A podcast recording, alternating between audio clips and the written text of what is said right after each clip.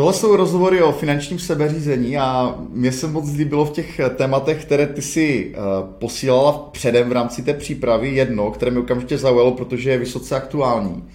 A to je, jak eh, mluvit doma otevřeně o penězích. Právě v kontextu toho, že ne vždycky se v podnikání daří. Teď je to třeba aktuální pro některé podnikatele jako v, v době koronaviru, nicméně může to potkat koukoliv. Já myslím, že tuhle zkušenost má téměř každý podnikatel, že má přechodně nějaké slabší období. Takže možná začněme tímhle. Jo, jo, no, já myslím, že to je jedno z takových témat trošku jako tabu, že o penězích se vůbec v Čechách moc nemluví, vůbec možná nejenom v Čechách, ale mluvit doma o penězích, jako obzvlášť v tom smyslu, že prostě momentálně jich je míň, eh, může být pro řadu rodin docela jako těžký téma. I jednak mezi partnerama a jednak i jako vůči dětem. Prostě sednout si za stůl a říct, jak to teda je, jak jsme na tom a, a že teď eh, prostě buď to podnikání, což může být prostě v jakýkoliv eh, době, prostě to podnikání jede podle nějakých cyklů samozřejmě. No a eh, obzvlášť v téhle době, kdy vlastně se do té horší finanční situace mohli dostat lidi, kteří nejenom ne svým přičiněním, ale který v takové situaci nikdy nebyli.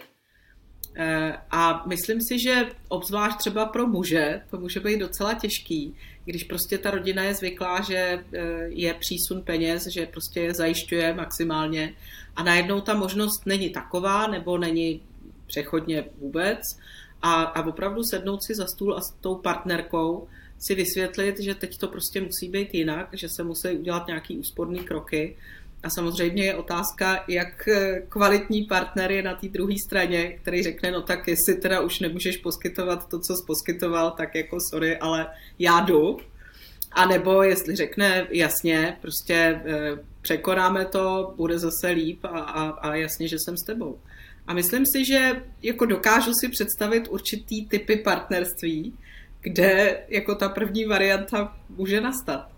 Jo, protože e, někdo to prostě bere jako samozřejmost a jako něco, co se nikdy jako nezmění. A ono to tak prostě nemusí být. Takže jako otevřená diskuze o penězích v rodině je podle mě e, nesmírně důležitá věc. Uh, ono to možná souvisí i trošku s tím, že ve spoustě rodin právě si bere ty finance pod sebe jeden z těch partnerů, ten druhý třeba o tom ani nechce vědět, jako nebo ho to nějakým způsobem nebaví to téma. A to znamená, mě napadají k tomu hnedka, hnedka dva dotazy. Jo? Vlastně jak, jak tu diskuzi vést podle tebe, pokud toho druhého ty peníze zkrátka nezajímají. Protože ono to vlastně, pokud to chápu dobře, uh, ty naznačuje, že ta diskuze by neměla probíhat jenom jednorázově, když se zrovna nedaří, že jo? Ale že by měla probíhat jako nějak kontinuálně, protože pak se z těch peněz jako nestává téma, které přináší okamžitý stres, protože hmm. jako to by znamenalo o penězích se bavíme jenom, když je teda fakt jako špatně. A nebo naopak, když... uh, to znamená, to znamená jak, jak, jak podle tebe by mohla vypadat ta kultivovaná jako rodinová, rodina debata vlastně o penězích jako ta kontinuální? To znamená, když teďka pominu jako uh, tu, tu krizovou debatu, že třeba něco jako rychle změnit, ale jak by mohl vypadat ten rodinný dialog podle tebe, ten, ten dlouhodobý? No, já samozřejmě nejsem psycholog, ale, ale jako používám selský rozum a nějaký svoje odžitý zkušenosti. Eh, no, je samozřejmě strašně důležitý, aby každý v té rodině, jako pokud nemáte batolata, aby věděl, jak na tom jsme a co si můžeme dovolit. Eh, a myslím si, že je to třeba důležitý i eh, jako velký téma je, když je někdo v rodině takzvaný overspender. To znamená, že prostě utrácí, aniž by jako bral eh, ohled na to, jestli může nebo nemůže. Nebo jsou lidi, kteří prostě hromadějí nějaké věci, jako jsou závislí na nakupování, jako může to být u ženy, to můžou být boty, možná i u muže, eh, nebo hodinky, nebo prostě takové jako věci, které ještě navíc trošku jako přispívají k takovému tomu sociálnímu statutu eh, na, na venek. Takže já si myslím, že prostě o penězích se mluvit má doma, eh, má se mluvit i s dětma o penězích, protože prostě tak, jak porostou, tak to budou považovat za samozřejmost. No a měli by všichni vědět prostě, jak na tom ta rodina je a vlastně pokud se třeba teďko i nedaří, nebo se jindy nedaří, prostě jak říkám, jde to nahoru a dolů, tak eh, to nebrat tak, jako že Ježíši Kriste nemáme peníze a, a jsme vyřízený. Jo, samozřejmě nechci si tady hrát na to, že bez peněz je jako to báječný, ale na druhou stranu, eh, jako jestliže nemáme na to jet tenhle rok na dovolenou k moři, tak budeme chodit do lesa a bude to stejně fajn a nejsme proto horší jenom proto, že, že spolužáci jako nebo, nebo kolegové v práci postují na Instagram úžasné fotky ze Seychelles. Což hmm. musím říct, považuji za něco strašného, jako tyhle ty jako happy dovolený, eh, jako podívejte se, jak je to báječný. Jako hmm. o čem je dovolená? O prožitku okamžitým, a ne o tom, že, že jako eh, to, to postuju, aby všichni viděli. Mm-hmm. To teď jsem se trošku rozvolnila, protože tohle mě leze Ne, ne, to, to, to, je, to je jako velmi zajímavé. Eh, já bych se možná ještě vrátil k té druhé části toho dotazu, mm. kterou jsem teda ne, nedořekl, a to je vlastně ta tvoje vlastní osobní zkušenost, abychom to teda přenesli mm. do, do nějaký jako reální roviny, o který jakoby můžeš mluvit, protože ty, ty vlastně podobně jako spousta nás konzultantů si prošla v tom roce 2008-2009, vlastně jste měli ve firmě nějaký, nějak nějaký období, kdy se dařilo hůře, mm-hmm. tak jak to probíhalo třeba, třeba u vás, ten, ten dialog? No, e, jako v podstatě museli jsme o tom mluvit, ale my opravdu o těch penězích e, jako e, mluvíme tak jako přirozeně. My nejsme taková ta rodina, která by měla přesně stanovený, jako ty budeš se starat o peníze, ty se budeš starat, já bych tomu řekla, takový jako docela příjemný řízený chaos. Ale o penězích se bavíme, takže já jsem prostě přišla domů a vysvětlila jsem, že jako se nedaří, že je krize. Eh, přišli jsme o klienty, eh, prostě první, kdo šel na řadu, byly marketingové eh, agentury, poradenské firmy v té krizi, když prostě firmy začaly škrtat a museli jsme prostě tomu podřídit některé věci. Některé věci jsme prostě opravdu vyškrtli, už si nepamatuju, asi jsme, určitě jsme nejeli na dovolenou, a, ale brali jsme to tak, že prostě to je nějaký období, který překlenem.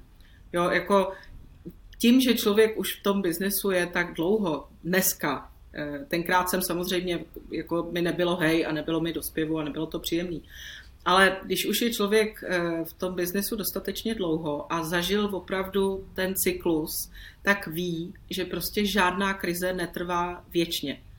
Jo, takže eh, i když to je nepříjemný a člověku je z toho jako smutno a, a je to samozřejmě i, jako má to dopad na některé věci, nejenom komfort, ale prostě musíš škrtnout jako věci, které bys normálně neškrtal, no tak eh, víš, že to zase bude do, dobrý.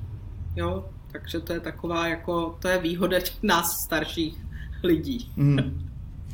No, jak ti tak poslouchám, já musím říct, to máme doma velice podobně, že se taky bavíme nějak kontinuálně a rozhodně ne nějakým jako organizovaným způsobem.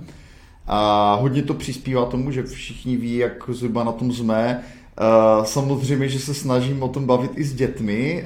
Uh, občas se přistihnu o tom, že vypravím si nové podnikatelské pohádky, jo, jakoby abych prostě ilustroval tu vůbec tu mentalitu toho, jakou má podnikatel a jak, jak pracuje třeba s nejistotou, jo, řekněme. Uh, když se ještě vrátím tady k těm, tady k těm úsporám, jo, já mám, já mám pocit, uh, tak jak to vidím u lidí, se kterými se o tom bavím, ať už v rámci poradenství nebo, nebo v rámci normálně nějakého podnikatelského dialogu, když se bavíme s jinými podnikateli, že hodně záleží vlastně na tom, jak, jak, jak, vysok, jak vysokou míru té útraty ta rodina má, že? protože když eh, člověk si jako uměrně s těmi příjmy jako zvyšuje ten životní standard, koupí si lepší auto na splátky, má vysokou hypotéku, děti dá do drahé školy, tak v konečném důsledku jako ty, ty výdaje se, se jako nebezpečně blíží těm příjmům, že? takže potom jakákoliv, jako, jakýkoliv výkyv jakýkoliv výkyv eh, těch příjmech jakoby okamžitě tlačí na tu životní úroveň a myslím, že to je jako enormně stresující jo, v tady těchto těch jako rodinných konverzacích, kdy vlastně to není jenom o tom, že eh, my snížíme jako své výdaje eh, preventivně, abych, kdyby ta krize trvala déle, ale prostě, mm. že ta rodina musí ty výdaje, výdaje snižovat proto, že si skutečně nemůže jako ten nastavený životní standard dovolit. Jako, jo. Ať... No, určitě. Promiň, promiň že, že ti skáču do řeči, Skáč, ale, skákej. ale eh, já mám třeba panickou hrůzu z dluhů. Jo, takže jako kdykoliv jsme měli cokoliv na splátky, tak jako při první možné příležitosti uh, jsem se snažila to vždycky, jako jsme se snažili to, to splatit. Uh, protože to je přesně ta situace, kdy se přestane dařit, nebo jako přechodně, a, a najednou máš prostě za krkem tyhle ty uh, závazky a nemůžeš je snížit. Prostě to jsou věci, které nemůžeš přestat splácet, nebo se dostaneš do strašných problémů. Takže eh, to je jedna poznámka, kterou jsem chtěla říct, že jako ten život na splátky je samozřejmě strašně lákavý, obzvlášť v dnešní době, kdy jako, je, jako lidi mají potřebu ukázat, že, že jako na to mají. A druhá věc, ještě co se týče těch dětí, tak to je taková jako úplná vlastně eh, banalita, ale vlastně malí děti si většinou myslejí, že si, lidi, že si rodiče chodí brát peníze do bankomatu. A vlastně je, jako je poměrně dost důležitý těm dětem vysvětlit, že to není skříň, kam si prostě člověk jde pro peníze, ale že to má nějaký jako souvislosti a že ty peníze někde musíš hmm. mít. Ale vím, že prostě jak naše děti, tak můj vnuk a, a i jako z okolí jdeme si vzít peníze. Jako takže to si myslím, že v rámci té výchovy eh, jako dětí je tohle jako strašně důležitý vysvětlit. Já bych možná pokročil trošku k nějakému tvému uh, profesnímu vývoji, protože posledně, když uh, my jsme spolu dělali rozhovor, už je to řada let, uh, tak ty si v podstatě byla ještě podnikatelka, spolumajitelka firmy. Teďka u tebe nastala změna loni, že jsi v podstatě na volné noze. Tak kdybys mohla, možná než se dostaneme k těm dalším tématům, které souvisejí jako s finanční gramotností a tvými hodnotami, na kterých ty vlastně stavíš, jakoby v tady této oblasti, protože ten rozhovor nebo ten podtitul je jako jak krotit finance a, a žít levně, ale mít bohatý život. A uh, kdybys mohla trošku popsat, jakoby, uh, jak, jak vypadal ten tvůj profesní vývoj těch posledních pár let, uh, aby jsme trošku navázali i na, na, na to, čím, uh, co jsme probírali minule. Jo, jo, tak eh, vlastně ten, pro mě je pořád core business prodej firm, to znamená fúze, akvizice. To je velká část mýho podnikání. Ale faktem je, že čím dál víc mě vlastně bavilo a baví eh, pomáhat lidem při rozjezdu podnikání a baví mě eh, pomáhat startupům, těm, těm, který jsou mi sympatický, když hledají investora a jednají s investorem eh, o, o investici a o vstupu investora do té firmy. Takže vlastně to tak jako eh, nasměrovalo mě, že jsem potřebovala trochu víc svobody, abych mohla tu svoji práci rozdělit mezi fúze a akvizice, což je něco, co v podstatě mě živí, ale co mě taky nesmírně baví a samozřejmě je strašně fajn, že si člověk už teď může trošku víc vybírat, s kým spolupracovat a jakou firmu, případně s jakým majitelem firmy eh, pracovat na tom prodeji firmy, ale zároveň mít svobodu i věnovat se víc těm startupům a těm tomu rozjezdu podnikání. Takže to vlastně postupně vedlo k tomu, že jsem si uvědomovala, že, že vlastně už jsem velká holka a že bych mohla být jako sama, sama za sebe že bych mohla být, mohla být Margareta Křížová Business Advisory, takže se ze mě stal volnonožec a musím teda říct, že si to jako nesmírně užívám, protože já jsem v té firmě byla hrozně dlouho a bylo to fajn a člověk se jako strašně moc naučil a zažil, a, eh, ale ta svoboda, že prostě si řekneš, takhle to udělám, takhle to bude, a, a vlastně to můžeš prostě udělat hned teď a nemusíš eh, se ohlížet na to, jestli ten další, ten partner chce taky, nebo jestli má třeba o tom směřování jinou představu. Takže to je tak a takže vlastně já teď tu svoji práci dělím opravdu mezi fúze, akvizice a, a vlastně startupisty a, a začínající podnikatele a, a je mi teda v tom fajn. Eh, díky za to shrnutí. Já myslím, že to je skvělé, že jsme, to, že jsme se k tomu aspoň krátce dostali, protože přece jenom spousta lidí v Česku tě má jako skrze den D zavedenou spíš jako investorku, přitom ta tvoje úplně klíčová primární odbornost je jinde, což, což mě na tom tvém příběhu vlastně nesmírně baví a, a vlastně zajímá. Jo? I ten rozhovor do, doporučuju, eh, který jsme dělali minule, my ho prolinkujeme tady z tohohle videa, uh, shlednout, protože je to jako hodně zajímavý vhled do toho, jak se, jak se prodávají firmy, jak se hodnocují a tak dále. Jo, to byl uh, skvělý rozhovor. Uh, děkuju. Uh, já bych teďka se s dovolením posunul více k těm řekněme, tvým hodnotám, které nějak jako formují právě ten tvůj osobní nebo rodinný přístup k penězům, řekněme k nějaké jako filozofii. To je něco, co, že jo, jako by my jako podnikatele nebo jako osoby někdy částečně pobereme v doma v rodině, někdy vlastně je to vlivem nějakých osobností, které potkáme, nějakých knih, které přečteme. Kdybys možná mohla ty zrekapitulovat, jak se u tebe vlastně vyvíjel tenhle ten, mm, ten postoj vlastně k těm osobním financím, co jsou třeba nějaké klíčové lekce, které ty sama si odnesla, a než se pak dostaneme třeba k těm obecnějším věcem, se kterými třeba radíš lidem. Eh, no, já myslím, že jsem, jako co se týče osobních financí, takový jako velmi průměrný člověk. Eh, jak už jsem řekla, já mám opravdu panickou hrůzu z dluhů. Takže to je takový jako jeden ze základních pilířů. A pak jsem takový ten jako střádal. Takže já třeba jako už strašně dlouho uh, si kupuju nebo investuju do podílových fondů. A musím říct, že se mi to mnohokrát uh, vlastně vyplatilo, protože právě v dobách, kdy se jako mi nedařilo a nemuselo to být zrovna v, v době té krize, protože když je krize, tak bohužel i podílové fondy jdou dolů ale vlastně jsem to měla jako takovou rezervu. A samozřejmě několikrát jsem do toho sáhla, ale několikrát mě to podrželo i psychicky, protože jsem věděla, že prostě nějakou tu železnou rezervu mám a i kdyby prostě, nedej bože, nastal den, kdy výdělek rovná se nule, takže prostě mám kam sáhnout. Takže takový můj, jako moje dva pilíře nebo filozofie je nezadlužovat se a dělat si, vytvářet si dlouhodobou rezervu.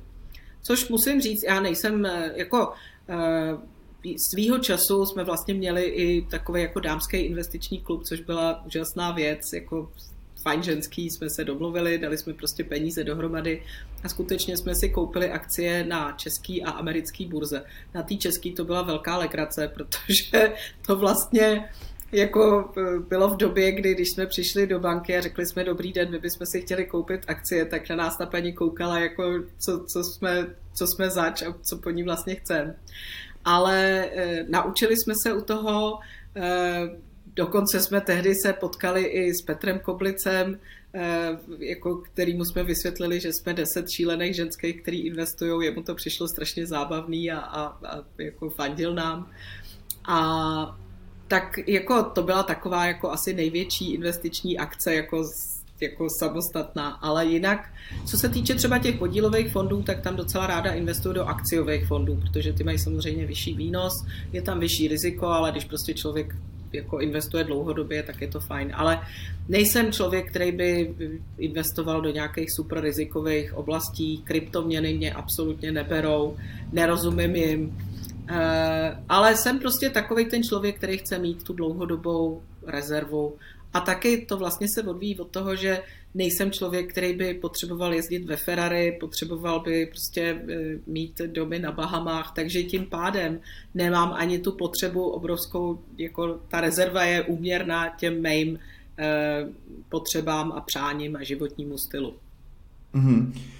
Uh, možná jen tady taková technická odbočka. Uh, mě by zajímalo, když si vybíráš ten podílový fond, uh, co, co jsou nějaké primární, nějaké atributy, na které se díváš. Jo? Já třeba, já nevím, pro mě je třeba docela důležitý podívat se, kdo je spravuje, jako znát tu hmm. osobu, jo? třeba hmm. jako je, znát jejich investiční filozofii, protože těch investičních manažerů je spousta, mají jako různý ten track record, že jo? To, to, to znamená, že to je třeba moje nějaká preference a na co se díváš ty? Jako je pro tebe důležité třeba jako sektor toho, toho podílového trhu nebo, nebo nějaká diverzifikace? Jo? Co, co jsou jako nějaké hmm. jako atributy, které pro tebe dělají tu atraktivitu té investice? No, přiznám se, že eh, investičního manažera zas až tak neskoumám, protože předpokládám, že do těch podílových fondů, těch bankovních domů, který je spravujou, eh, že je řídějí manažeři, kteří jsou aspoň trochu při smyslech ale je, je pro mě důležitý sektor, takže u těch akciových eh, fondů se dívám na složení portfolia a v podstatě tím, jak se člověk pohybuje v těch fúzích, akvizicích, tak zhruba tuší, jaký odvětví jsou momentálně v útlumu, jaký odvětví případně rostou, nebo jaký mají potenciál růstu a, a vlastně diverzifikuju. Takže mám vlastně podílové fondy, které jsou ve small caps, mám podílové fondy, které jsou opravdu v takových těch jako velkých technologických firmám, firmách a pak mám jako pár podílových fondů, které jsou takový jako eh, třeba eh, na nějakých jako exotičtějších trzích a, a ku podivu zatím jako dobrý. Jo, ale takže pro mě je sektor a, a diverzifikace jako poměrně důležitý. Mm-hmm. Možná ještě jedna otázka, která mi k tomu napadá, jak často do toho složení třeba zasahuješ, řekněme. To znamená, jo, jako jsou lidi, kteří nakoupí nebo nastaví nějaký třeba trvalý příkaz, nesáhnou na to dlouhý roky, jsou lidi, kteří i do těch, i když mají peníze v těch fondech, tak s tím jako zacházejí relativně aktivně, s tím, s tím košem. A případně, jako jestli preferuješ ty sama spíše jako jednorázový vstupy, když ti přijde ten fond levný, nebo si spíš jakoby takový ten odkládač, eh, který spíše jakoby tam investuje pravidelně. Je fakt, že některé ty fondy k tomu incentivizují tím, uh, ty investory, že když máš pravidelnou investici, tak se ti snižuje třeba ten stupní poplatek, mm. jo? takže mě, mě zajímá i tohle, jak, jak, jaká je vlastně ta tvoje preferovaná uh, forma toho vstupu a jak, jak často vlastně do toho zasahuješ, do toho, do toho mixu. Eh, já mám některé ty investice nastavené na pravidelný eh, spoření nebo pravidelné investování eh, prostě stejné částky a pak mám právě ty fondy, s kterými si hraju a tam se prostě, jako to musím říct, že to je docela zábavný se vlastně jako dívat, co tam je, jaký firmy, co ty firmy dělají. E, případně někdy se stane, že třeba zachytím nějakou informaci o nějaký fúzi, o tom, že někdo se chystá prodat nebo prodal, takže se dívám jako a vím, že třeba ta firma v tom portfoliu je. Takže e, spíš to mám tak jako rozdělený. Takový ty jako dlouhodobý fondy, ty, ty velký, který mají opravdu to portfolio složený z takových těch firm, který jako už by se muselo dít hodně jako špatné věci, aby to opravdu jako se propadlo. No a pak mám takový, jako s kterými si hraju a který občas prodám, pak zase přikoupím, ale samozřejmě to základní pravidlo u těchto věcí je prostě ne, nestrácet nervy, a i když ty fondy třeba někdy jdou dolů, tak, eh, tak samozřejmě eh, jako ne, neprodávat. Na druhou stranu teď, když se člověk podívá na akciový trh, tak to je neuvěřitelný, jako ty, ty nárůsty samozřejmě tím, jak vakcinace a, a znovu otevření cestovního trhu a, a letecké společnosti a to. Takže jako ten růst je úžasný, je otázka kam až, protože žádný strop neroste do nebe. Tak eh, doufám, že, že jako nebudu, nebudu, ne, ne, nečeká mě nějaký zásadní finanční propad. to tež doufám já.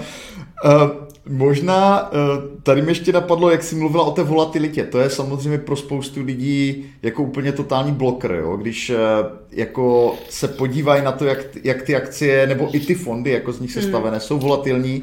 A já si myslím, že asi jako ten můj uh, věm byl velmi podobný jak tvůj, jo? že v době, kdy člověk jako do toho vstupuje, tak má tendenci se na to portfolio dělat každý den pomalu, jo? že prostě fakt jako není zvyklý člověk na to, že jeho majetek osciluje takovýmhle no, způsobem, jasně. řekněme. Mm-hmm jak dlouho to by trvalo. A pak samozřejmě po nějakých x letech už se na to podíváš jednou za možná i několik měsíců a vlastně vůbec tě to jako nerozčiluje, jo? nebo nějak jako nevyvolává to žádné moci. Jak dlouho třeba to by trvalo, než jsi prostě zvykla na tu volatilitu a adaptoval se. Což je možná jakoby nějaký typ jako směrem k lidem, kteří fakt jako z té volatility mají obavy jo? u těch akcí, řekněme. Uh já to beru prostě tak, že každý biznis má v sobě riziko. A tohle je taky biznis. A prostě volatilita, jako kdyby to bylo tak, že tam dáš peníze a, a prostě pořád to poroste, tak proč by to, to, to, to prostě tak to není.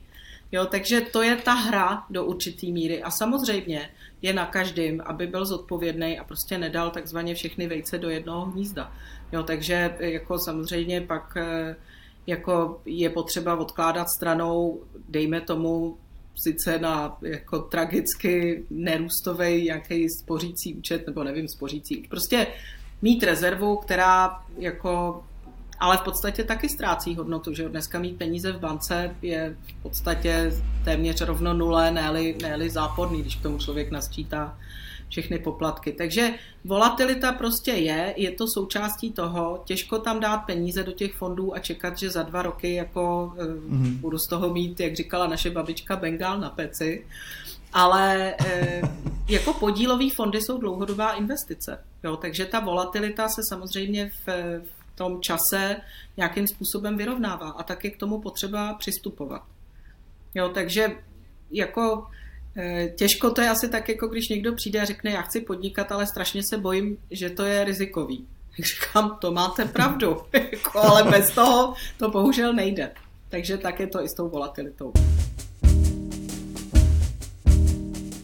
Pojďme, pojďme teda možná trošku dál zase k těm uh, obecnějším věcem v oblasti finančního sebeřízení. Ty totiž děláš jako dlouhodobě naprosto famozní osvětovou práci tady v Česku.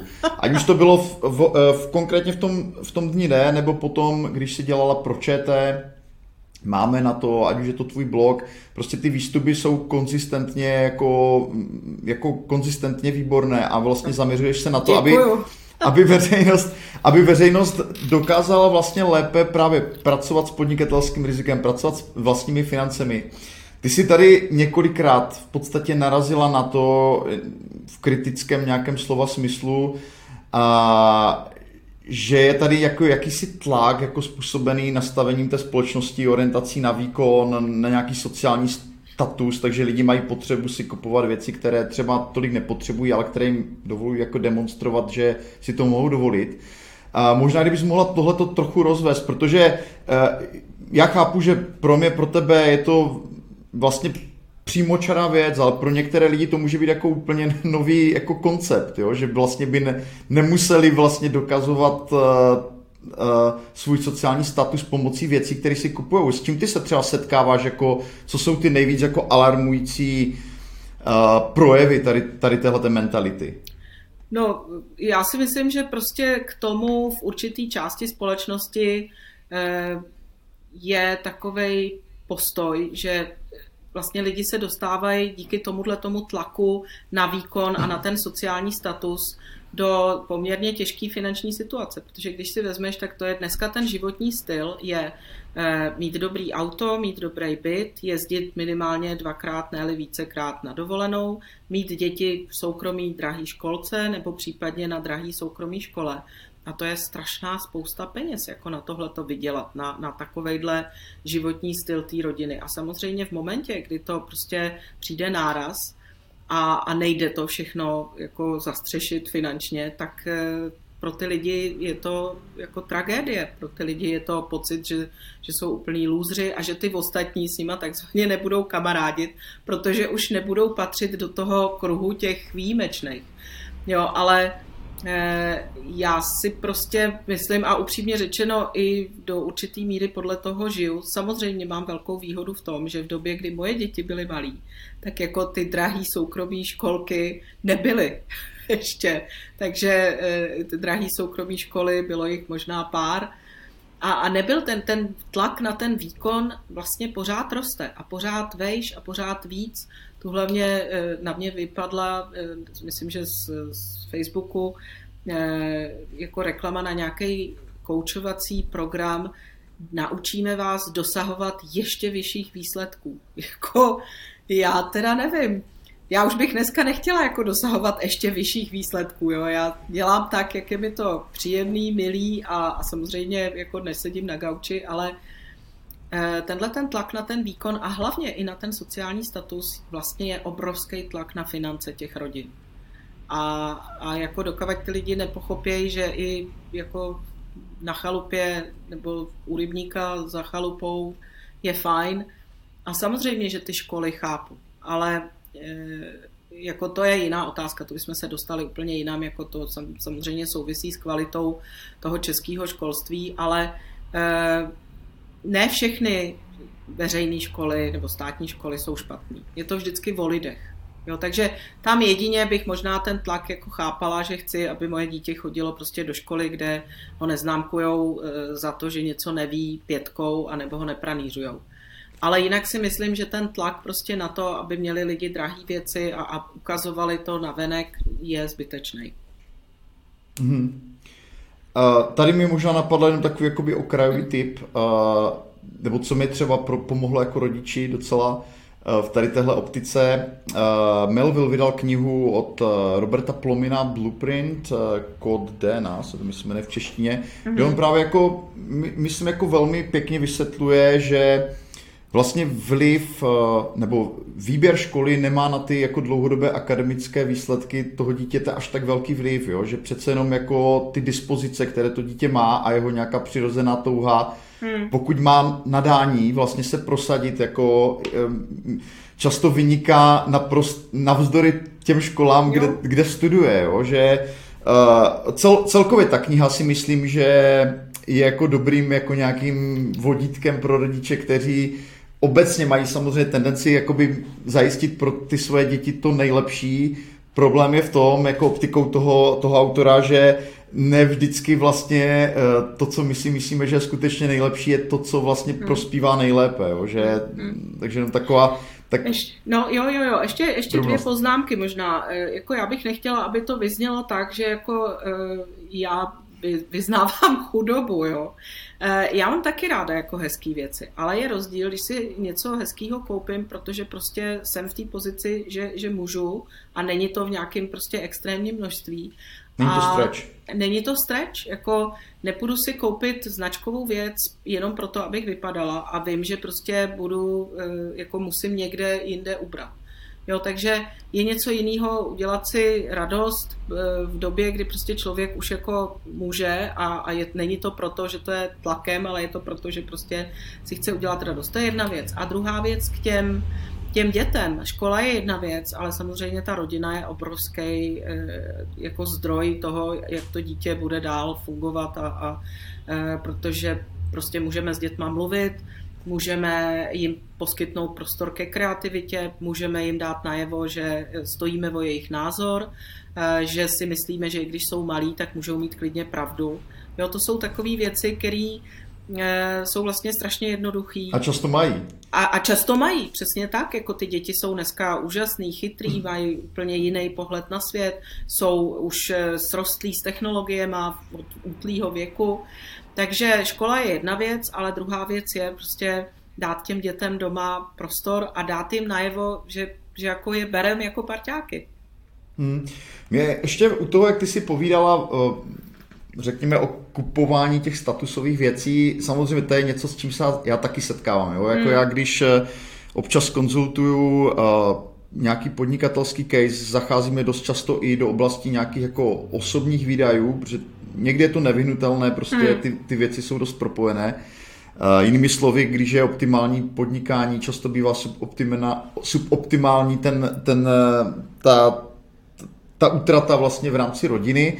A jako já se s tím setkávám naprosto běžně, jo, že si lidi uh, neřekl bych ani, že, že to je často dané tím, jak bych to řekl, tou touhou jako dát najevo ten status, ale často je zatím, já zatím vidím jakýsi jako impulzivní rozhodování, které vlastně není založeno na nějakém jakoby propočtu, jo? že dost často vidím to, že se zkrátka ten člověk podívá na účet, řekne si, jo, je tam vlastně docela dost, v té chvíli se neuvědomí, že ho čekají nějaké jako hmm. budoucí, já nevím, doplatky, daní, pojištění, nějaké další výdaje a řekne si, jo, tak prostě je tam vlastně pár set tisíc navíc, takže si koupí, já nevím, drahé kolo, jo, třeba za 100 tisíc a prostě udělá si radost, mm. ale ten důsledek je pak samozřejmě ten, že když, eh, když se člověk jako dopočítá, tak, tak jako zjistí, že to byl vlastně jakoby výdaj, který šel mimo, úplně mimo ten rámec, jo, jako kde by, kde by se měl pohybovat nejspíš. No, jasně. A eh, trochu mi jako napadá, uh, jestli vlastně tady tohleto chování u Čechů není třeba způsobené, je to čistě spekulace, nemám prostě na čem to založit spíš na takovém jako epizodickém pozorování, jak se bavíme s lidmi napříč Evropou, jestli to prostě nesouvisí i tím, že jako česká společnost jako obrovsky zbohatla od těch 90. Hmm. let. To znamená, my, my vlastně uh, si můžeme dovolit věci, které ta předchozí nebo ty předchozí generace pro ně byly jako totálně nedostupné a teprve se vlastně učíme s tím majetkem nějakým způsobem jako s tím bohatstvím, které máme momentálně dostupné. Byť třeba formou jakoby půjčených peněz, jako nějak zacházet, jo? protože mně, mně přijde, že uh, s tímhletím jako mm, určitým jako overspendingem se setkám častěji u Čechů, než, než třeba u Němců nebo u Švýcarů nebo u lidí třeba ze skandinávských zemí, kde přece jenom uh, už i často člověk vidí, že jakoby dávat najevo to, že člověk je úspěšný, bohatý, je vlastně svým způsobem i jako trošku chucpé, jo, jako společensky. Hmm. Takže, takže možná, že to trošku souvisí i s nějakým jako pozitivním vývojem té české společnosti, jo, že uh, nemusí to vlastně nutně být jenom uh, nějaký okamžitý tlak vlastně sociálních médií a toho, jako že najednou můžeme ukázat nějaký širší skupině to, co děláme nebo to, co máme, ale že zkrátka jako uh, těch 30 let české historie posledních bylo naprosto bezprecedentních jako v tomhle no, ohledu já, máš pravdu naprostou, protože to zbohatnutí bylo masivní a vlastně rychlý. E, takže to je jedna věc. Druhá věc je určitě i určitý pozůstatek těch 40 let, kdy prostě nebylo nutné hospodařit, protože každý dostal to, co dostal a, a jako nic moc nebylo možné si, si za to koupit. Ale já musím říct, že i vlastně, když jsme dělali ten pořad Máme na to v české televizi, tak eh, jsme si uvědomili, v jaký žijeme bublině, protože velká část české společnosti opravdu nemá představu o finanční gramotnosti nebo nemá finanční hmm. gramotnost. A, Pojďme na to. No, eh, bylo to teda fakt překvapivý. Já kdybys, mohla, kdybys mohla, uh, uh, pojďme na to, máme na to. Pojďme jo? na to, máme na to.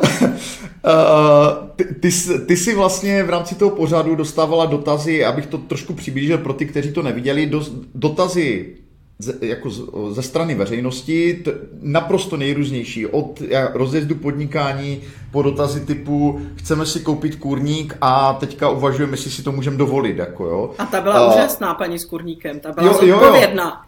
Jo, jo. takže, takže kdybys mohla jako uh, trochu jako zobecnit ten, ten pohled, právě jak říkáš, prostě my jako podnikatelé žijeme do značné míry jako v určitý bublině, hmm. lidí, kteří říš, řeší podobné problémy, uh, čelí jako řekněme podobným druhům rizika, na druhou stranu je tady jako velká část uh, populace, která vlastně jakoby má tu optiku úplně jinou. Takže co jsou podle tebe ty hlavní hlavní nástrahy, kterým jako lidi čelí tady v Česku a, a co se s tím dá vlastně dělat? No, e, vlastně tam ty dotazy, které se dostaly do televize, byla jedna věc, ale tam vlastně to byl sběr jako mailových dotazů a z toho e, strašně moc vyčnívalo to, že lidi nedokážou řešit svoje životní finanční situace a mnohdy je vlastně tím, že je vůbec neřešej, tak se dostanou do obrovských problémů. Eh, ukázalo se, že eh, spousta lidí vůbec netuší, jaký mají měsíční náklady životní. Vůbec jako nedokážou to nějakým způsobem dát do rovnováhy s tím, jako kolik teda mám jistý příjem a co si můžu dovolit. Ale, ale velká část byla, eh, jsem v průšvihu, Eh, nesplácím a, a tak jako budu dělat, jako že se nic neděje a ono se to nějak vyřeší. A tím samozřejmě se dostali do spirály a, a, a jako tohle byl teda velký, velká část toho, která nás jako docela šokovala. A vlastně ten vzorek těch lidí, kteří tam ten dotaz poslali, byl ještě těch, kteří teda si řekli, já s tím něco udělám. Jo, mm-hmm. ale pak je ta masa těch, který opravdu jako si řeknou, když nebudu brát telefony a nebudu si přebírat jako výzvy k zaplacení, tak ono se to ztratí. E, což teda je pro mě nesmírně alarmující. E, jako ta finanční gramotnost, už ono se teď jako začíná mluvit o finanční gramotnosti pro děti, což je samozřejmě nesmírně záslužná věc, ale měl by tady být něco finanční gramotnost pro dospělí protože je tady obrovská část populace, která prostě tu finanční gramotnost nemá a, a jako to není o nějaký jako ne, raketový vědě, to je o nějakých základních principech. A v téhle souvislosti musím říct, že co mě teda strašně štve, je ta mediální masáž, půjčte si peníze. Je to pohádkově snadný, jako velká banka, eh, nebudu jí jmenovat, ale má prostě reklamu postavenou na tom, že je pohádkově snadný si půjčit peníze. To je přece strašný. Hmm. Jo, a, a přesně, jako když to prostě vidí někdo, kdo tu finanční gramotnost nemá a nemá nějakou tu disciplínu finanční, no tak si řekne super, jako pohádkově snadný, nemám na dovolenou, nemám eh, na vánoční dárky, no tak si pohádkově půjčím. A to je teda opravdu jako hrozný a je mě s podivem, samozřejmě chápu, že jsme na vol, ve volném tržním prostředí, ale Eh, tyhle ty, ta, ta masáž v těch médiích, jako půjčte si peníze, nemusíte splácet, odložíme vám splátky, snížíme vám splátky, je hrozná. A to dělá teda obrovskou škodu a, a dostává to spoustu rodin do opravdu tragických situací. Teď jsem se teda rozvohnila, jako, mm-hmm. ale je to tak, já to tak cítím, prostě, že to není správný tohle. Uh, ten, ten pojem finanční gramotnost, u toho bych se možná trošku zastavil, jo, protože hmm. uh, hmm, myslím si, nebo já tam vnímám jako dvě nějaké polohy, řekněme. První je taková jakoby racionální a jakoby pro většinu lidí asi velmi nudná. Jo? To je vlastně ta, kterou uh, ty si nastínila a která je podle mě naprosto elementární, to znamená hmm. kontrola dluhu, uh, vlastně povědomí o tom, co kupuju, co podepisuju, schopnost vlastně pracovat s nějakým jako rodinným rozpočtem, vědět, jaký mám příjem, nastavit si podle toho výdaje a tak dále. Jo. Na druhou stranu pak je tady ta rovina, eh, která jako by tam taky jako ráda patřila a to jsou jako knihy, které jako nabízejí ten recept na nějaký jako prodávají trošku ty vzdušné známky, jo? jako víceméně jako vybudování pasivního příjmu jo. a odchod do finančního důchodu, jako jo. Podnikání a vlastně víceméně z pláže se... případně. Ano, jinými slovy, jako eh, je to něco, co se snaží vlastně do té finanční gramotnosti vlastně také tlačit, protože to jsou jakoby zdroje, které lidem říkají, my vás naučíme pracovat jako s příjmy a penězi takovým způsobem, že vy vlastně nebudete možná potřebovat ani pracovat, jako jo. A uh, takže mě zajímá samozřejmě jako tvůj pohled tady na tohle, protože logicky, když někdo nabízí produkt tohohle typu, tak bude mít jakoby mnohem větší jako marketingové zdroje, mnohem větší budget na to, aby tuhle tu jako zprávu se snažil jako nějak šířit, aby, aby tenhle ten typ vlastně finanční gramotnosti jakoby prosazoval. Na druhou stranu člověk, který právě prosazuje ty jako relativně nudné a jakoby vlastně docela přísné pravidla vlastně pro ty finanční rozpočty, tak ho spíše mít nebude, jo. Takže tvůj pohled jako na, na tu finanční gramotnost jakoby touhle optikou, jestli Uh, jestli bys to mohla nějak přiblížit. Uh, víš co, je to samozřejmě věc názoru. Já vím, že pasivní příjem je něco, co může fungovat, ale na druhou stranu já jsem v tomhle případě staromilec, jsem ze staré školy a jsem prostě konzervativní a myslím si, a věřím teda takhle, že peníze, který eh, člověk může získat, tak prostě může získat prací. Případně jako jsou nějaké věci, jako že si měl kliku a zrestituovali jste jako rodina prostě nějaký obrovský majetky, tak to je samozřejmě něco jiného. Ale eh, já tyhle ty jako systémy různý, jako jak říkám, podnikání z pláže, eh, eh, pasivní příjem, prostě nebudete muset vůbec pracovat. Ono, i ten čtyř týden, čtyřdenní pracovní týden, jak je ta knížka nějaká taková, tak... Čtyřhodinový. Čtyřhodinový pracovní týden. Vidíš, já jsem čtyř, čtyřdenní. Čtyřhodinový pracovní týden, jako jasně, eh, můžeš si jako nastavit fungování svého podnikání tak, že nepracuješ od nevidím do nevidím sedm dní v týdnu. Ale přiznám se, že to je můj osobní názor, já na tyhle ty věci úplně moc nevěřím a vlastně taky to vychází z toho, že jako nikdy jsem nic nedostala zadarmo. Všechny peníze, které jsem kdy měla, jsem si prostě vydělala. Jo, takže jako k tomu asi a, a určitě, jsou, určitě jsou lidi, kteří si naopak vydělali pasivním příjmem, a jsou naprosto happy a případně sedějí na pláži vysmátý, tak jako good for them, ale e, já to nejsem a, a moc jako to není něco, co by mi bylo blízký. Mm-hmm. Uh, tak když se teda vrátím jako k tomu tvému pohledu na tu finanční gramotnost, uh, Předpokládám, že se na, na, na tenhle rozhovor dívají i lidé, kteří opravdu jako nepodnikají, znají tě, zajímá je vlastně tvůj pohled na věc, viděli třeba pár dílů toho pořadu, ale jakoby chtěli by jako udělat nějaké první kroky směrem k tomu, aby oni jakožto dospělí byli schopni jakoby mnohem lépe pracovat se svými financemi v tom rodinném prostředí.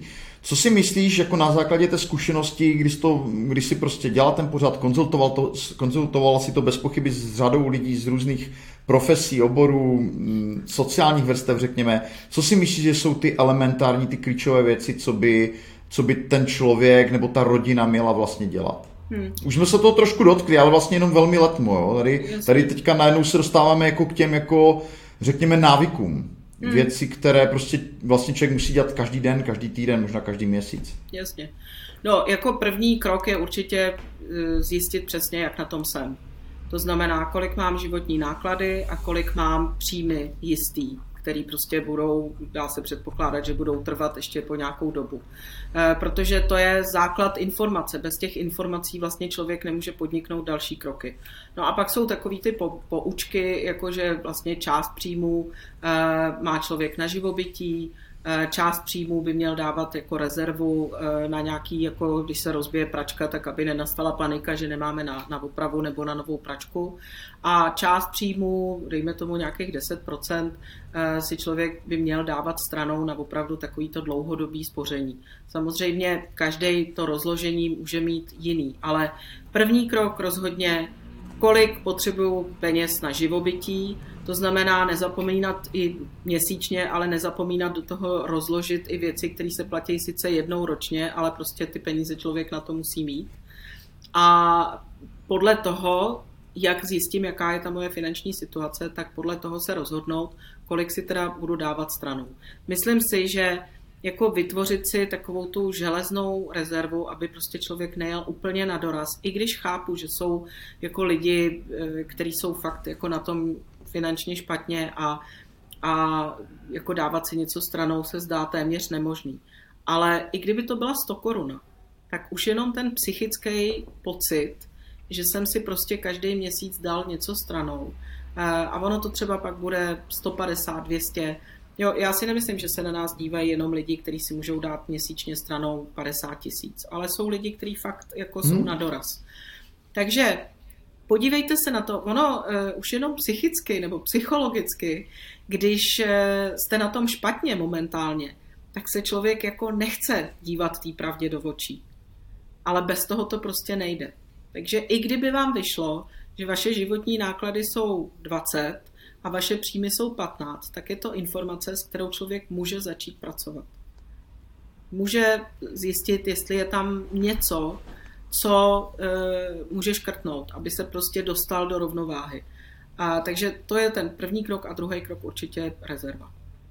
A, hmm. a poslední, nesrovnávat se s nikým, neštudovat ničí fotky na Instagramu, který je vysmátej na té pláži, protože ono doví, jak to offline ve skutečnosti je a nemít pocit, že když prostě třeba teď nemám peníze, tak jsem totální loser.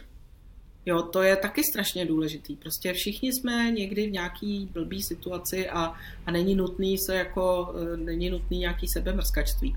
A spíš prostě přemýšlet, jak to udělat, abych třeba těch pět tisíc navíc, který potřebuju, mohl vydělat. Protože to je další věc, že já tvrdím, že každý z nás umí něco, za co je někdo jiný ochoten zaplatit. Takže se ze mě může stát volnonožec a můžu někoho eh, doučovat matiku, nebo ho učit eh, háčkovat, nebo prostě něco. Ale jako zatnout zuby a vymyslet, jak těch zbývajících chybějících x peněz vydělám. Je jedna věc, co mi napadla, trošku v souvislosti s tím je možná dotaz, který je spíše řeší lidé, kteří už jsou v tomhle procesu trochu dál. Jak říkáš ty, eh, odkládat nějak, jako na nějaké dlouhodobé spoření, na druhou stranu sama říká, že by máš velkou averzi k dluhu, já osob, ostatně také, to máme jakoby podobné, řekl, řekl bych. A, a myslím, že tam jako často vzniká jako dilema, jo, se kterým já se setkávám, ale tím, že já nejsem jako finanční poradce, tak jako nejsem zrovna typ člověka, který by v tom mohl někomu radit. Ale jakoby bavíme se o tom často, jakoby hmm. mezi podnikateli. Uh, jestli vlastně prioritizovat vlastně umoření těch dluhů a jakoby uh, dočasně teda vlastně potlačit tu investiční stránku věci, řekněme, a nebo jestli, což často radí eh, prodejci těch finančních produktů, vlastně mít ten dluh a zároveň vlastně eh, investovat, řekněme. Jo, jakoby tohle jsou jako dvě dost rozdílné strategie z mého pohledu a, a zajímá mě tvůj pohled na tuhle věc, jo, protože jakoby potom samozřejmě ten, ten dlouhodobý výsledek může být diametrálně odlišný, jako jo. No, jako nutno říct, že ani já nejsem finanční poradce. Který... Samozřejmě, samozřejmě. Ale záleží na tom, jestli se teď bavíme o rodinných financích nebo financích v podnikání. O rodinných, protože, o rodinných, rodinných řekněme. Protože samozřejmě hmm. jako úvěrový peníze v podnikání... Podnikání se dostaneme za chvilku. Jiná kapitola. Ale eh, no, záleží na nastavení každého. Jo. A když se teda bavíme o těch finančních produktech, který nabízejí ty, tyhle ty finanční poradci, tak eh, jako určitě jsou dobrý finanční poradci, ale jsou taky takový, který párkrát eh, mě utáhli na nějakou schůzku a bylo to komický, protože samozřejmě já jsem šťoural. Mnohdy jsem je přiváděla jako do úzkých, jo, ale to už je třeba taky hodně dlouho, tak možná, že dneska už je to, už je to jiný. Ale no, já prostě, já ti řeknu, jak to, jak se k tomu stavím já osobně. A prostě můj postoj k dluhu, k dluhu je absolutní averze. Takže samozřejmě, že jsme v, v nějaké době měli hypotéku, protože jsme prostě těžko si mohli postavit dům jako eh, jenom, jenom jako za cash, ale prostě při první příležitosti jsme ten dluh umořili. Takže mm. jako i na úkor toho, že vlastně když jsme tu hypotéku měli, tak samozřejmě jsme nemuseli, nemohli jako ty pravidelné investice třeba byly nižší, ale, ale jako eh, priorita pro mě bylo umoření dluhu. Mm. Děkuji, děkuji za tohle doplnění. A pojďme teda eh, k financím v podnikání, protože to je vlastně taky oblast, které se věnoval trochu ten tvůj pořád, ty sama si aktivní jako konzultant, vlastně pracuješ s podnikateli, se začínajícími podnikateli, jak už v oblasti startupů nebo nějakých jakoby menších firm. A, takže mo, možná pojďme se zaměřit tady na tuhle oblast financí v podnikání, kdyby zase tady mohla vypíchnout uh, nějaký hlavní principy. Uh, mm, začni hmm. od toho, co ti přijde jako klíčové. Uh No, já myslím, že co se týče financí v podnikání, tak to je alfa a omega a, a zvlášť u těch začínajících podnikatelů je eh, mnohdy až překvapivý, že vlastně přemýšlejí o všem možným, jenom ne o tom, kolik vlastně na to na začátku budou potřebovat, přestože to nemusí být jako obrovský peníze. Ale řekla bych, eh, kolik budu potřebovat, mít nějaký budget na rozjezd a potom cenotvorba samozřejmě, za kolik budu prodávat, což je, eh, já jsem třeba teď nedávno konzultovala s jednou paní i podnikatelský záměr, jako velmi hezký, reálný, ale vlastně šlo o to, že musí něco vybudovat, jako fyzicky nějaký prostory. A já jsem říkala, no a kolik to bude stát? Ježíš, to já nevím. prostě přitom vlastně ten projekt jako je fajn a jsem přesvědčená, že, že to má jako šanci na úspěch, že to lidi budou chtít, ale, ale prostě jako ten, ten nedostatek přehledu nebo informací o tom, kolik na to budu potřebovat, je poměrně zásadní. Takže jak si to spočítat, je opravdu důležitý. A, a jako k tomu poznámka, že existuje takový jako přesvědčení ve společnosti, že chceli začít podnikat, potřebují k tomu obrovský peníze. A hmm. málo kdo začíná podnikat tím stylem, že by si řekl, začnu podnikat a postavím si fabriku na zelený louce a k tomu potřebuju eh, desítky nebo stovky milionů. To většinou takhle není, pokud to je teda samostatný podnikatel, jedno, jako e, začínající. Takže Eh, mnohdy lidi utrácejí prostě zbytečný peníze na začátku, který nemusí vynakládat. Jo, takže to si myslím, že je takový mýtus, který taky jako se snažím šířit o světu, že podnikat se dá začít i s malejma penězma. Mm-hmm. Uh, jak, jak se teda jako vyvarovat, nebo čeho se teda vyvarovat jako z tvýho pohledu jakoby v těch prvních, prvních krocích, ty říkáš mm, nějaké velké výdaje, hmm. co jsou nějaké další chyby, které jakoby v oblasti financí ti začátečníci dělají? Řekněme. No, ono to vlastně souvisí se vším. Ten začátek eh, finance v podstatě ne zbytečně propagují takzvaný lean startup, neboli tomu říká opatrný rozjezd, eh, že vlastně člověk jde do toho rozjezdu podnikání s nějakými předpoklady, ale ty si musí nejdřív otestovat a, a teprve potom na základě toho testování začít utrácet peníze, začít nakupovat velké zásoby, případně eh, prostě rozjet to jako naplno. A vlastně lidi často začnou, eh, rozjedou ten biznis jenom na základě těch neotestovaných předpokladů. To znamená, že eh, nakoupějí eh, prostě zásoby. Já tomu říkám velmi zjednodušeně, že předpokládají, že lidi budou chtít žlutý trička s krátkým rukávem a ono se ukáže, že lidi chtějí červený trička s dlouhým rukávem. A teď si představte, že máte ve skladu sklad narvaný těma žlutýma tričkama. To je ten drahý, nezvratný krok. Hmm. Čili, že nejdřív otestuju, udělám test AB, jestli lidi chtějí žlutý nebo červený trika a teprve pak teda jdu nakupovat ty zásoby. Samozřejmě přeneseně prostě se to dá aplikovat na řadu dalších věcí, ale jako ty předpoklady e, můžou být diametrálně jiný od toho, co se na tom trhu opravdu děje. A s tím souvisejí ty kroky finan, i finanční. Mm-hmm. Lean Startup, která jenom doplním, je výborná kniha. A jo. Erika Rise.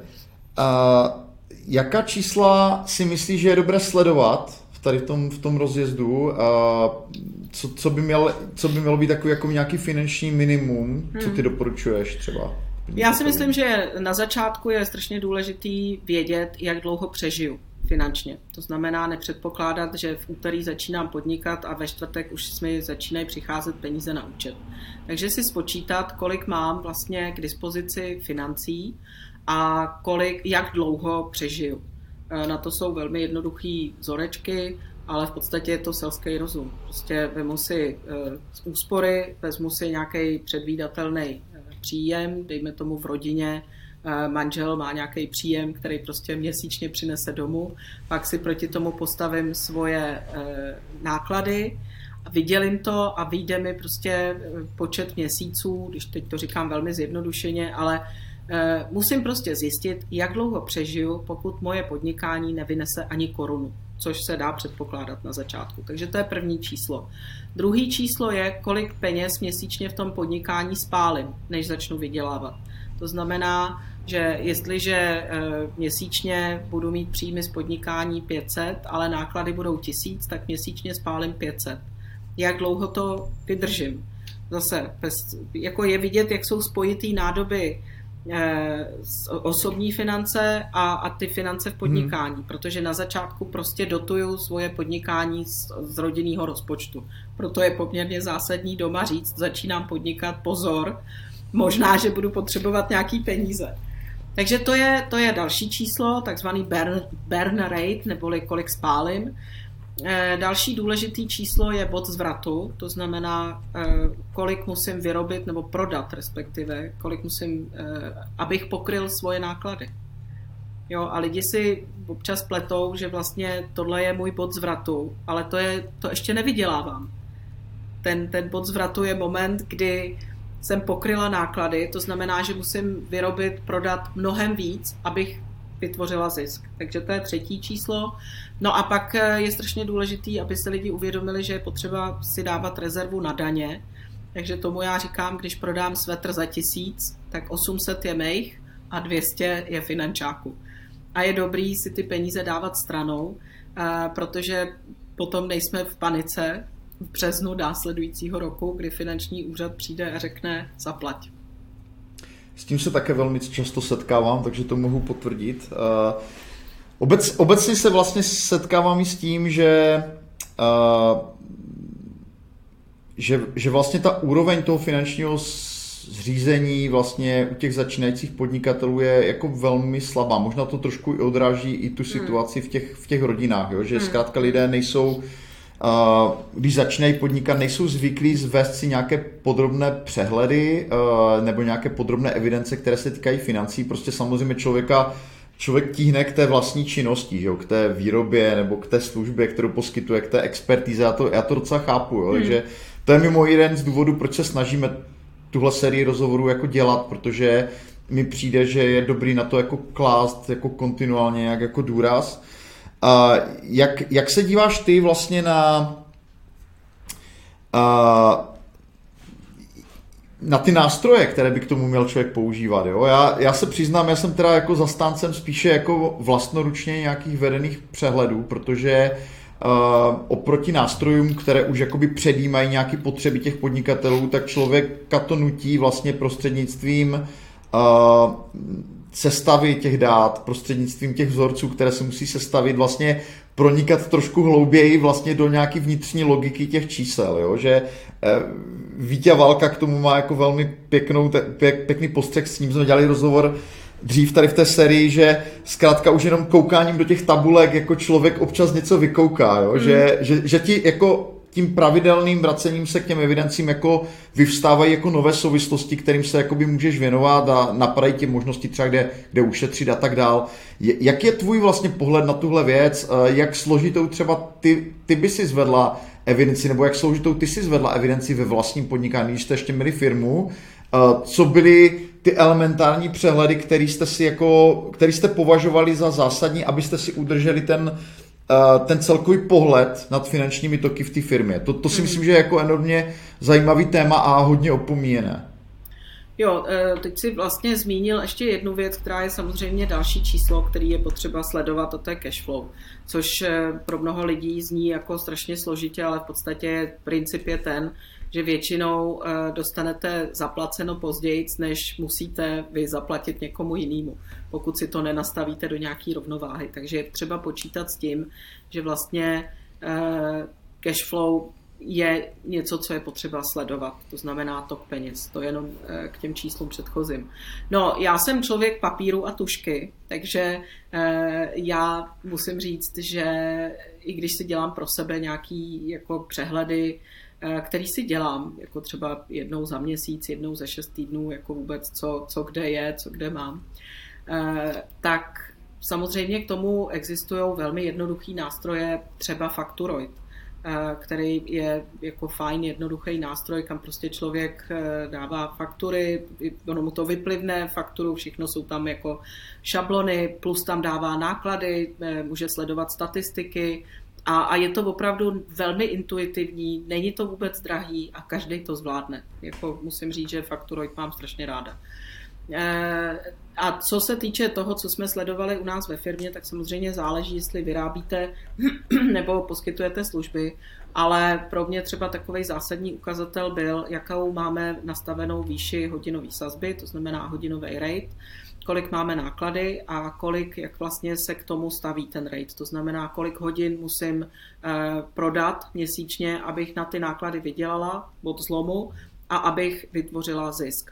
A teď vlastně s tím číslem si hrajete. Buď to, to potřebujete to číslo zvýšit, protože vám vyjde, že byste museli pracovat 16 eh, hodin denně, nebo naopak ten rate snížit, musíte se na to dívat i z pohledu konkurence, ale tohle je něco, co jsme sledovali. To znamená náklady, hodinový rate, kolik mě stojí eh, hodina času zaměstnance, za kolik tu hodinu prodám. Prostě jako, je to už trošku jako složitější tohle na začátku podnikání, není nutný, ale eh, je prostě potřeba vědět, eh, kolik musím měsíčně vydělat abych vytvořil zisk? Nebo a kolik musím měsíčně prodat, abych vytvořila zisk? Mm-hmm. Tady u toho fakturoidu, abych ještě možná doplnil jen taková jako skvělá aplikace, že tam je ještě taková docela dobrá vychytávka krabice na náklady. Teď jsme to zrovna implementovali u jednoho klienta, že si tam člověk může posílat PDF hmm. vlastně s fakturema a někdo další to třeba může zpracovávat jako do těch nákladů, jo? takže vlastně i z hlediska nějakého jako workflow, jako evidence těch nákladů je to vlastně jako velice šikovně naprogramovaná věc, takže zdravíme kluky, co ne, vyvíjejí, jako... nebo celý tým. Miluju, a... miluju, miluju Fakturoid. To, je, to je, myslím, obrovsky potěší, to je, to je fakt skvělé. A ty se tady uh, u té, u té uh, exkurze vlastně do toho, do té vaší, uh, do toho firemního pohledu jako dotkla pár věcí, které si myslím, že stojí, stojí za zmínku. Uh, mm, a to je vlastně jakoby pohled na, na uh, takhle, myslím si, že podnikatelé, jako, kteří vlastní nebo spoluvlastní firmy, takže tam jako často nějaká jako dvojí optika uh, toho, co to, co to vlastně představuje, to vlastnictví. Jednak je to nějaký Uh, je to nějaký cashflow, něco, co z té firmy dostávám, nějaká mzda, vyplácení si nějakého zisku a tak dál. Mm. Druhá věc je vlastnictví té firmy jako takové a možnost vlastně tu firmu prodat, což je nebo, nebo ten podíl prodat jako výhledově, což je do značné míry jako tvoje primární expertíza a určitě mě zajímá tvůj pohled na tu věc, kdyby zase mohla jako abstrahovat nějaké jako obecné zásady nebo obecné principy, jak přistupovat jakoby neříkám ke zhodnocení toho podílu, ale minimálně k tomu, aby, aby, ten, aby ten podíl, aby ta firma měla nějakou hodnotu? Co jsou ty atributy, které dělají firmu jako lépe prodejnou, hmm. ten podíl jako hodnotný? No, jako musím říct ze zkušenosti, půjdu úplně na začátek, že jsou, je potřeba na začátku, když se pouštím do podnikání s někým, si ujasnit, jaký mají ty lidi priority, protože se může stát, že vlastně jdou třeba tři lidi do, do podnikání a jeden z nich má představu, že to odkáže dětem a ty druhý dva mají představu, že to prostě takzvaně střelej za určitou dobu. A samozřejmě, že v tom uh, už potom se diametrálně liší, jakým způsobem se ta firma nastavuje vevnitř. Protože chceli něco mít 50-100 let a odkázat to dětem, no tak eh, ty procesy vnitřní vypadají jinak, než když prostě tu firmu od začátku stavím, abych ji prodal, abych prostě vybustoval tu hodnotu. E, tak to je jedna věc. Druhá věc je, že velmi často se setkávám s firmama, který vlastní jediný člověk, jediná fyzická osoba a je to absolutně autokraticky řízený. To znamená, že když tenhle člověk odejde, tak prostě v té firmě lidi jsou naprosto bezradní, protože tam nejsou nastavený, hmm. jako ten člověk rozhoduje o, o všem. E, veškerý obchodní vztahy jsou nastavený a navázaný na něj nebo případně na velmi úzkou skupinu lidí, e, což, což je e, jako tohleto, to, to navázání těch, těch vztahů se zákazníkama a získávání nových zakázek to je, bych řekla, jedna z věcí, která hodnotu té firmy eh, určuje. To znamená, jestli ta firma, i když se prodá, je schopná udržet, eh, udržet si tu svoji obchodní pozici a navíc ještě dál růst. A nebo jestli je to firma, která veškerý, eh, veškerý zakázky dostala proto, že vlastně ten majitel je nesmírně schopný, je nesmírně dobře propojený, je to networker a je to jediný člověk, který do té doby ty zakázky získával. Jo, takže to bych řekla, že na tohle je potřeba od začátku eh, jako klást důraz a taky je eh, řada firm, které třeba nemají vůbec obchodní tým, nemají nastavený, ne, nemají nastavený způsob vlastně, jak, ten, jak ty obchodníci pracují, jak se pracuje s vypracováním nabídek a, a podobné věci. Jo. Takže jako určitě stanovit si, dohodnout se na začátku, jak, jak tu firmu chceme stavět mm-hmm. a, a nastavit ty procesy tak, aby vlastně se ta firma neustále zhodnocovala nebo aby se prostě dostala na tom trhu do té pozice, eh, která prostě bude zajímavá pro ty případný kupce. Mm-hmm. Uh, s tím mě napadá ještě jeden dotaz. Uh, který si myslím, že je vlastně docela irrelevantní pro nás freelancery.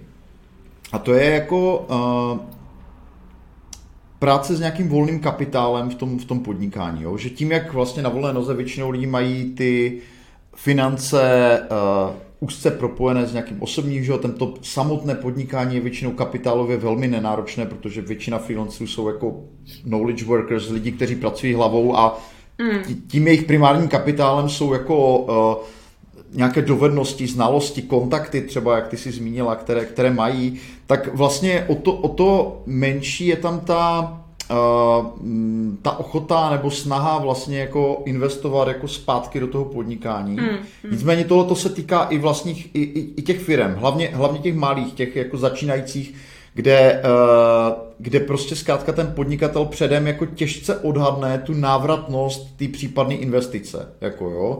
Ne všechno se dá spočítat, uh, spousta věcí obnáší nějaké jako riziko, uh, dále se dá pracovat s nějakou jako diverzifikací těch, těch sázek, který jako člověk dělá na tu budoucnost. Znamená, kdybys mohla trošku promluvit tady, tady o tom, protože tohle mi přijde, že je zase v podnikání enormně zajímavý téma, pro mě je třeba hodně relevantní tady v tomhle jako vzor, řekněme jako Warren Buffett, a vůbec jako Berkshire, je postavený, že mm. vlastně on vzal prostě ten, ten tok kapitálu, který šel z těch firm, který tam byly na začátku a reinvestoval ho jako do, do akcí v rámci Berkshireu, jo, čímž jako navyšoval tu hodnotu. Přijde mi to jako skvělý model.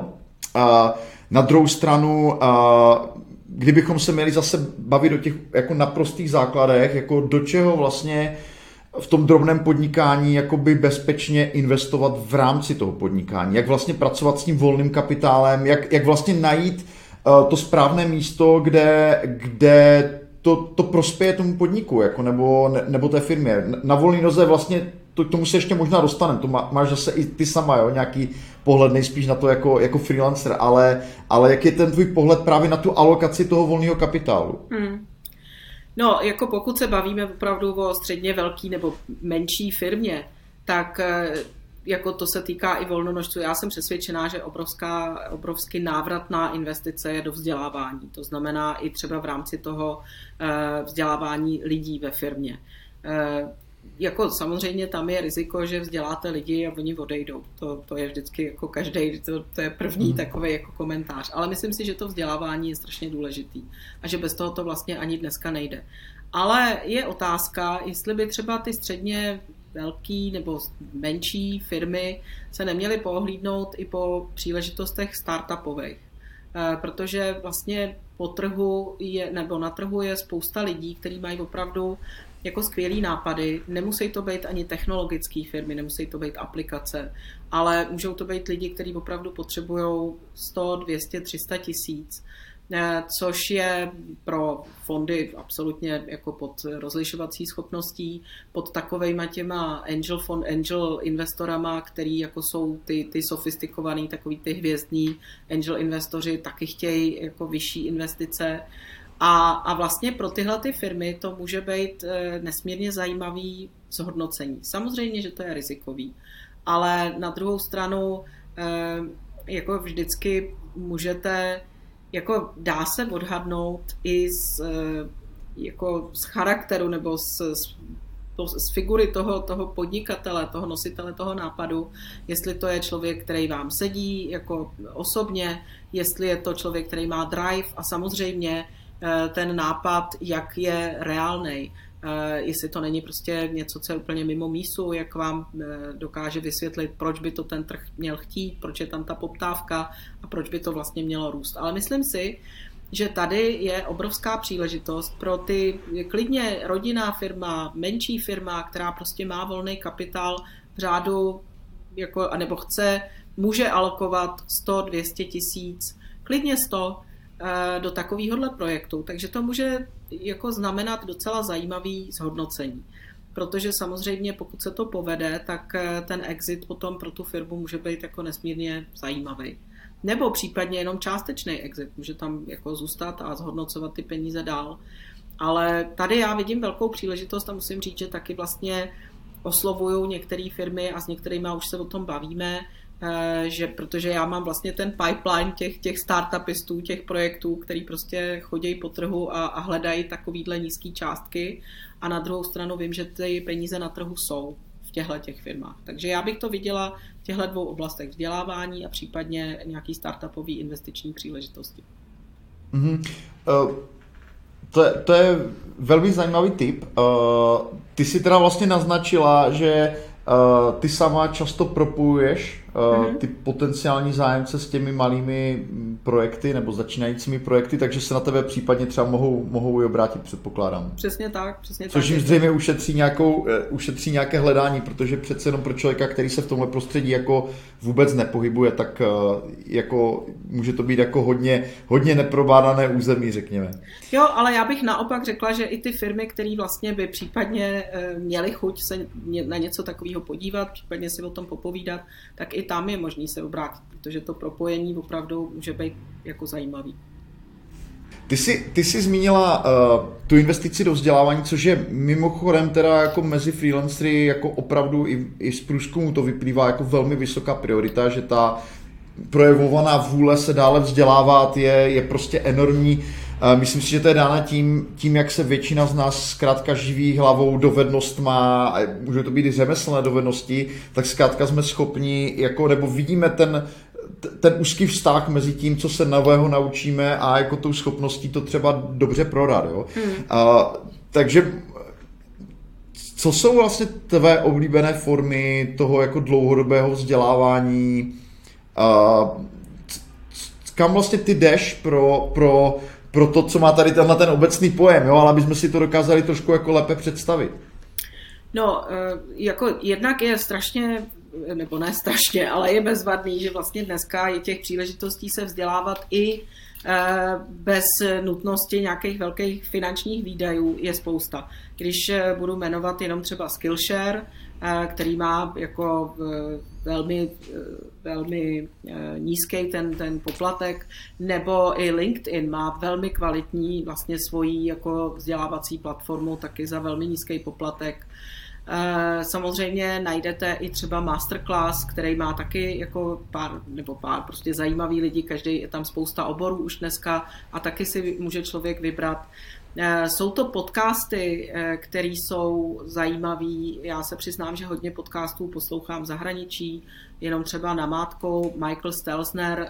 To jsou lidi, kteří si vlastně zvou jako odborníky na různé oblasti a, a opravdu někdy je to až s podivem, kolik svýho know-how jsou ty lidi v tom podcastu ochotní dát.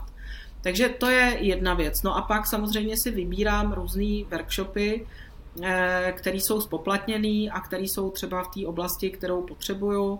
Eh, ať už to třeba byly nějaký eh, video věci, když jsem začínala s videem, i když možná, že někdo, když se podívá na moje videa, tak si řekne, kde se pro boha vzdělávala, ale já, se, já, já stavím na své autentičnosti, takže já se, jako mě to nevadí. Ale prostě vybírám si lidi, kteří jako jsou pro mě zárukou takového jako Eh, jako toho, že opravdu vědí, o čem mluví. Eh, jsou to obory, které mě zajímají a, a jsou to třeba i v zahraničí nějaký, nějaký workshopy. Eh, některé ty workshopy můžou být i poměrně drahý, ale jako je to prostě něco, bez čeho člověk dneska nemůže žít. A já bych skoro řekla, že to není jenom otázka volnonožců. Já si myslím, že se dneska musí vzdělávat úplně každý. Jestli je zaměstnanec, nebo je podnikatel, nebo je volnonožec protože ten svět jde dopředu tak strašně rychle a toho, tolik se toho děje, že vlastně, aby si člověk dokázal pospojovat nějaké souvislosti a, a i měl nějaký vlastně jako svůj vnitřní bohatý svět, tak to vzdělávání je vlastně úžasná věc a je skvělý, že to jde dneska tak snadno. Mm-hmm. Uh, mně se líbí, že zmíníš ty podcasty vlastně v formu nějakého nového média.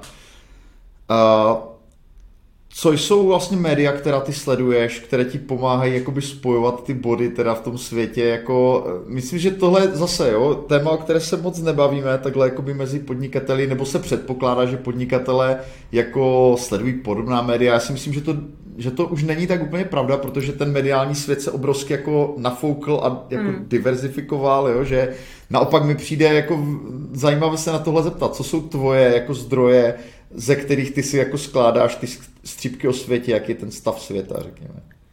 No, eh, jako není to tak, že bych jako každý den sledovala šest různých médií, ale jako samozřejmě chodí mi Forbes eh, Espresso, tak to je takový jako první raní, když člověk veme telefon do ruky. Eh, pak docela ráda čtu Forum 24, pak vlastně i hned, hospodářské noviny, a z těch zahraničních mám docela ráda CNN, ale samozřejmě tam člověk musí jako koukat na to, kterou tu stranu ta, to médium podporuje, takže třeba když se v lednu děli v Americe ty věci, tak jsem sledovala sice CNN, ale k tomu jsem si vždycky ještě pustila Fox News, protože to jsou takový dva úplně jako dva eh, diametrálně odlišní světy a někdy ještě CNBC, tak myslím, že to zkrátku říkám dobře. Prostě já si myslím, že dneska je opravdu eh, nemožný sledovat jenom jeden zdroj informací, protože každý prostě kope za někoho, ať už vědomě nebo, nebo prostě jako, nebo nevědomě, ale eh, jako prostě každý to médium je nasměrovaný jako nějakým směrem, jo, takže vždycky jako to vyvážit. Samozřejmě jsou média, kterým se obloukem vyhybám. Nebudu je jmenovat, ale, ale končí to na listy a, a podobné věci. Ale je, je prostě strašně důležitý eh, aby si člověk udělal opravdu nějaký svůj obrázek, tak jako sledovat eh, víc těch zdrojů.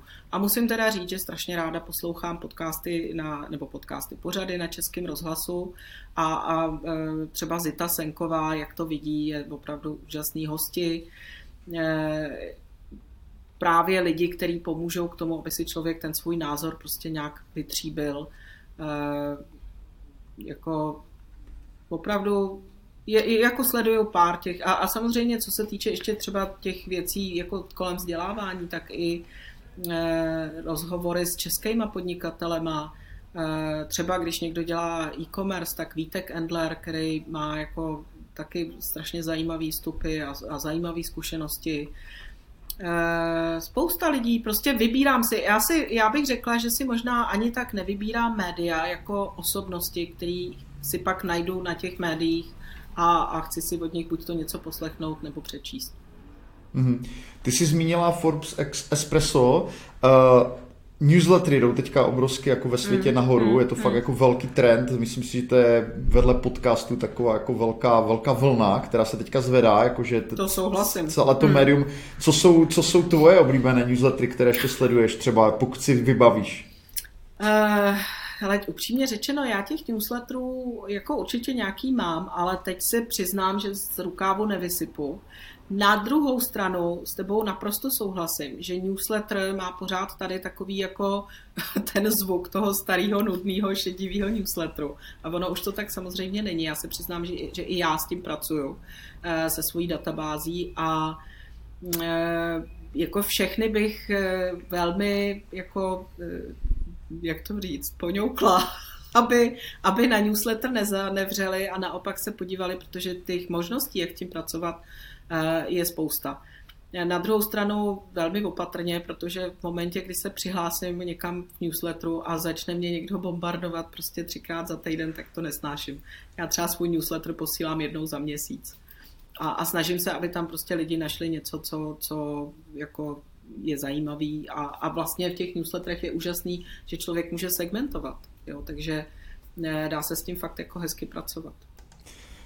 Uh, říká Margareta Křížová v našem dnešním rozhovoru o finančním sebeřízení. Margareto, poslední věc, kdyby chtěla uh, posluchače, diváky nasměřovat na svůj web nebo nějakýkoliv kanál, který mohou dlouhodobě sledovat, kde tě mohou najít, uh, aspoň zmínit třeba webovou stránku. Dáme ji i potom pod, pod video. Děkuju. Eh, tak moje webová stránka je margaretakřížová.com a v podstatě tam se najde ten, kdo hledá, eh, kdo chce buď to začít podnikat, nebo hledá investora a chce pomoct eh, najít investora a vyjednat si s investorem dobrý deal, a nebo kdo chce prodat nebo koupit firmu. Takže a tam se dočtete i můj blog, protože jsem grafoman taky trochu a, a najdete tam vlastně všechny další informace o mně. Margareto, moc děkuji a ještě speciální dík za tu osvětovou práci, kterou děláš. Opravdu moc si toho vážím, je, je, to, je to úžasné. Děkuji. Roberte, díky moc za tenhle rozhovor. Byl stejně úžasný, úžasný si s tebou popovídat jako v tom minulém. Děkuju. A já myslím, že ty děláš taky hodně osvěty, takže pojďme si vzájemně poklepat na ramena. Díky. Děkuju.